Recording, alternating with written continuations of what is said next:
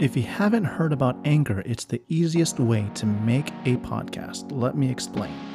It's free. There's creation tools that allow you to record and edit your podcast right from your phone or computer. Anchor will distribute your podcast for you so it can be heard on Spotify, Apple Podcast, and many more. You can even make money from your podcast with no minimum listenership. It's everything you need to make a podcast in one place. Download the free Anchor app or go to anchor.fm to get started. Again, you can download the free Anchor app or go to anchor, A-N-C-H-O-R dot FM to get started.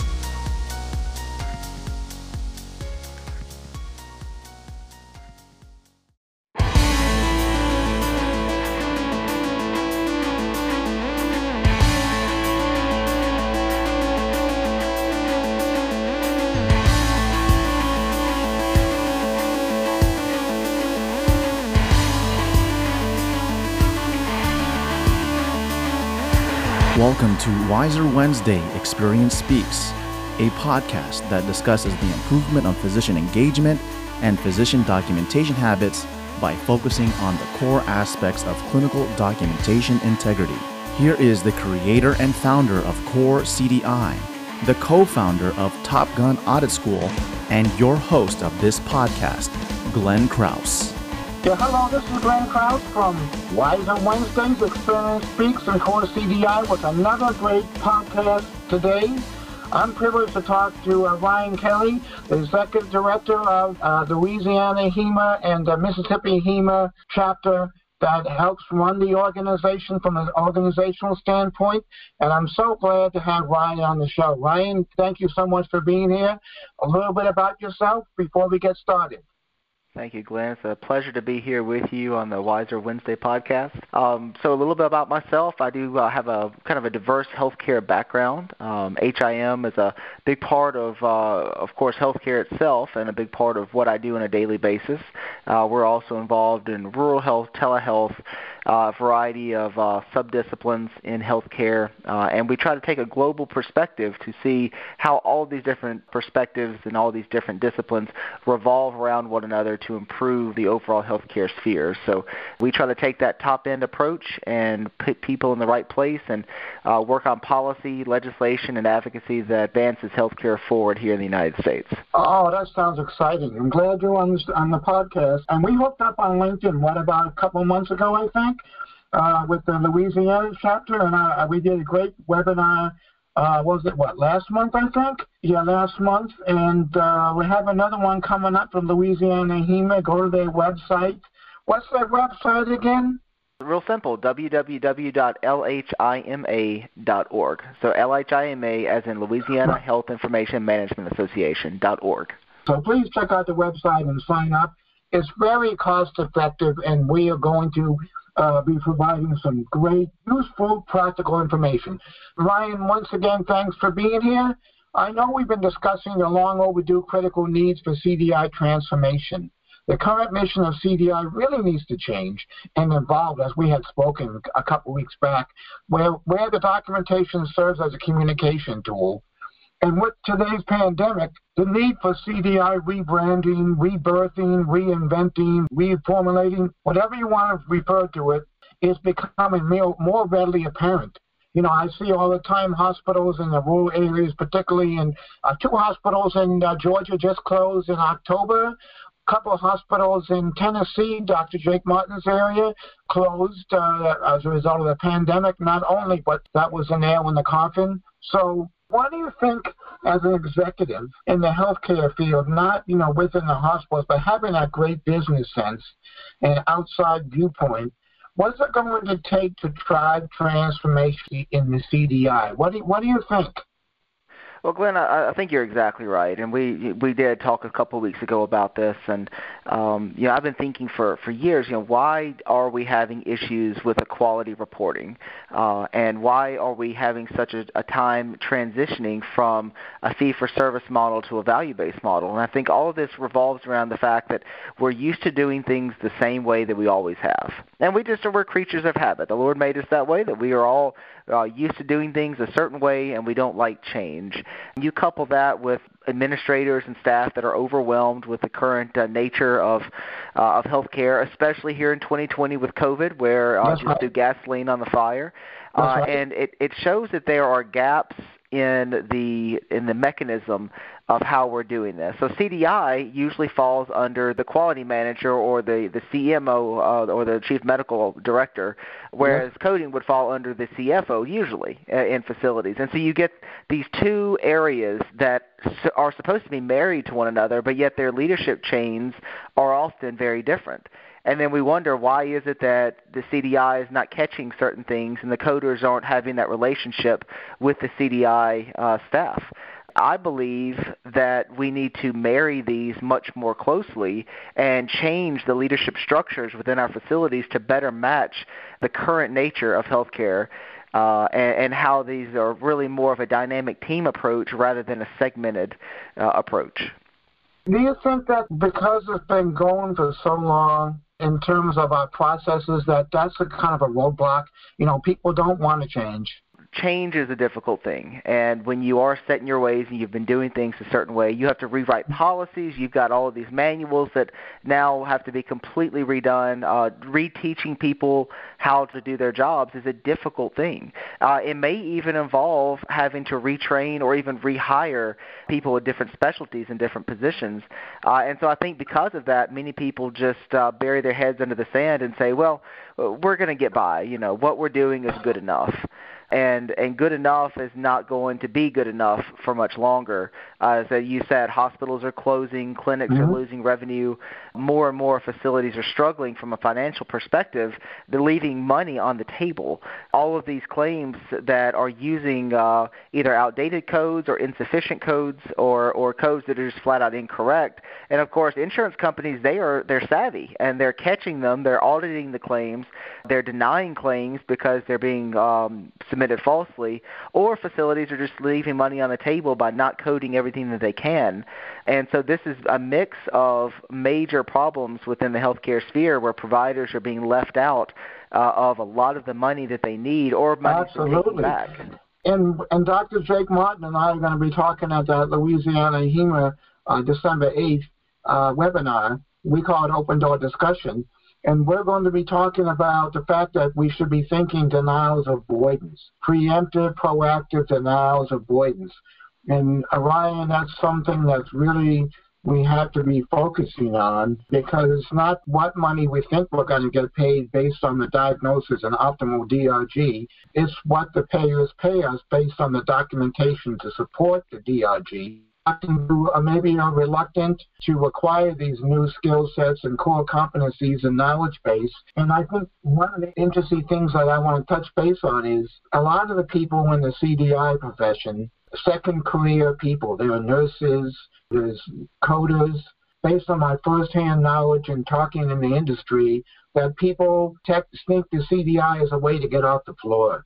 It's a Monday right. through Friday job. It's a job. It's not a job. It's a calling. It's a career. So I wanted that, which leads me to my next question. What do you see as an executive? Okay, quite familiar with the healthcare arena. Uh, and you're down in Mississippi and Louisiana, that's your part of the country, where hospitals are really, really struggling. What do you think is a viable strategy for the profession to move the needle? What's it going to take for the pain to get so uh, tremendous for the C-suite that they realize these denials can be avoided. What are you thinking down the road? Because you brought an interesting point. This is not a viable model for longevity of the profession. Uh, hospitals are uh, closing, and some of these hospitals have CDI programs, and you can't put the burden entirely on the CDI, but they play such a vital role. Mm-hmm, they do. Well, and you know, the, the question you ask is the the million, or if you will, billion dollar question. How do we how do we encourage and and in some ways even force this transformation? Uh, I think a lot of it comes back to something that's probably a little bit of my fault, and people like me, we're not telling the story of health information professionals well enough. Uh, so you get hospital administrators that come in, and they're you know they're they're very closely tied to the doctors and to an extent the nurses, uh, and you know the the little HIM department down the hallway or in the basement, wherever they put it, uh, is a secondary. You know, it's it's something that they know has to go on, and they're going to do their little work down there, and uh, and then they're going to send it off and get money back. They don't realize. Uh, I've always called the HIM department the mitochondrion of the hospital. It's like the powerhouse. Oh, yeah? It's, it's generating. That's a good one. Yeah, I mean it's generating everything. Doctors don't get paid if HIM doesn't do their job. Uh, and CDI, of course, is the bridge. They are making sure that all of the documentation is correct, the codes are correct, the um, the, the procedures are are entered correctly with everything uh, that is, is subsequent to to the, that documentation, uh, and is ready to be filed. Uh, and so, you know, you've got this bridge that understands the diagnostic side, but they also understand the coding side. That is not a nurse. That's not a doctor. And it, honestly, it's not even a coder either. It's someone who's been trained in both areas. It's a specialized person. And mm-hmm. I think that our administrators have to understand that a CDI in particular is a specialized individual that is that understands both sides of the aisle. Now, it could be a nurse and it could be a coder, but they have to be specialized in what they know. A nurse is not going to learn coding, and a coder is not going to learn medicine in an effective manner without specialized training uh, and and probably some experience to go along with it. That is far too important of a job to give someone just because they want to get off their feet and get behind a desk. Yeah, they need to other, be trained and specialized. That kind of brings me up to a couple of closing points here. One of them is we do get training in CDI, however, it's, I believe, a, a narrow, narrowly focused, uh, which I'm not saying is wrong, a narrowly focused manta of CCs, MCCs, quality scores, uh, HACs, and so forth. That's really important. My colleague, uh, Heidi, up in Minnesota, uh, that's the structure of their program It's going great. The said, really we need to focus on is knowledge sharing and learnings and teachings and best practice standards of documentation.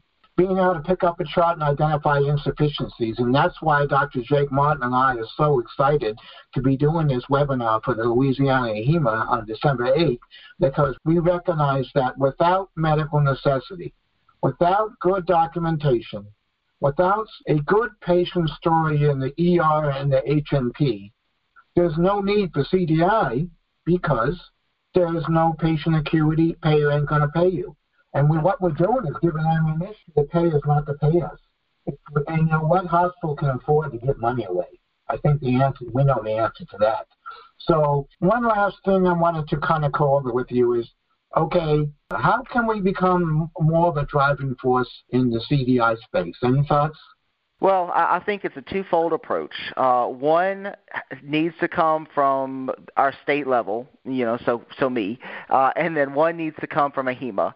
The state level approach is kind of what I mentioned. We need to be having conversations with our C-suite leaders within the state and to explain to them what these different roles are supposed to be. You know, don't go off of what Jack or Jill says in the hospital because they've got a friend who thinks they might be good at this job, or even yeah. go off of a set of you know so-called uh, recommendations.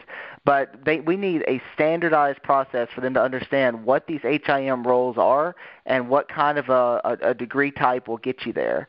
Uh, and then the second comes from AHIMA, and AHIMA is going to have to tell the story better. And in some cases, they've done a good job with some of our disciplines, and in some cases, I'm afraid, and I know many of our members feel the same way, they are watering down the profession with uh, these little micro degrees now that oh, they're trying to get that? out of. I saw that the other day. I, I made a comment on LinkedIn. Yes, I'm.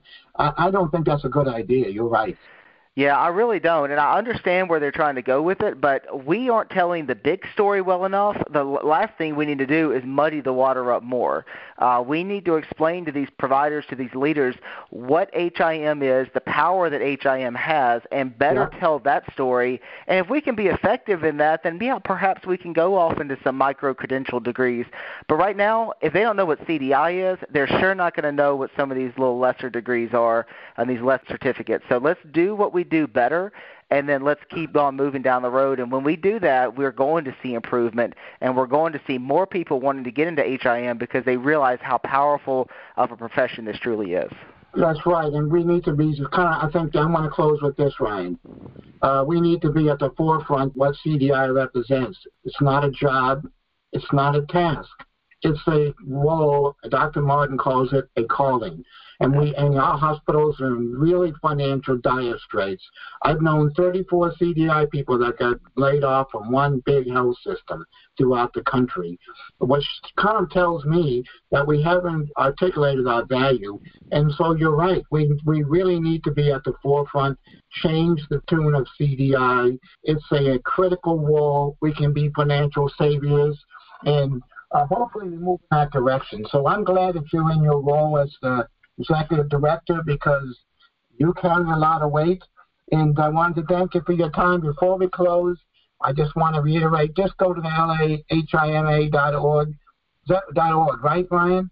That's correct, yes. Your website, and please sign up. And I, I believe it's going to be recorded, right, uh, Ryan? Uh, that's right. We will have it recorded, and they could download an archive version if they can't make the live. Right. right. Yeah, so please, if you can make December 8th, please do so. And the last thing is, please go to the core-cdi.com website with a host of resources. Sign up for my newsletter.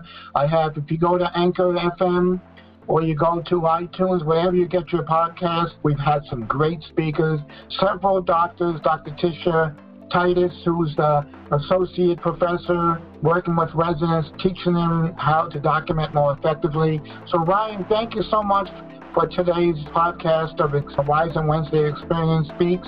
Please check out our other podcasts and also TopGunAuditSchool.com. I'm a co-founder. There's over 70 webinars that you can uh, take a look at over there, and we have some newsletters. Okay? So thanks again, everyone, for listening, and have a great day. Thank you for listening. Glenn Kraus can be found on LinkedIn. Make sure to subscribe to Wiser Wednesday Experience Speaks on Anchor.fm or wherever you listen to your podcasts.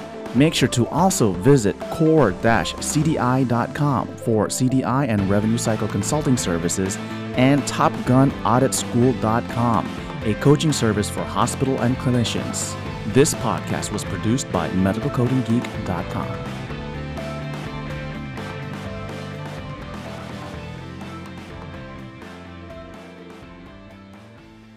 medicalcodinggeek.com.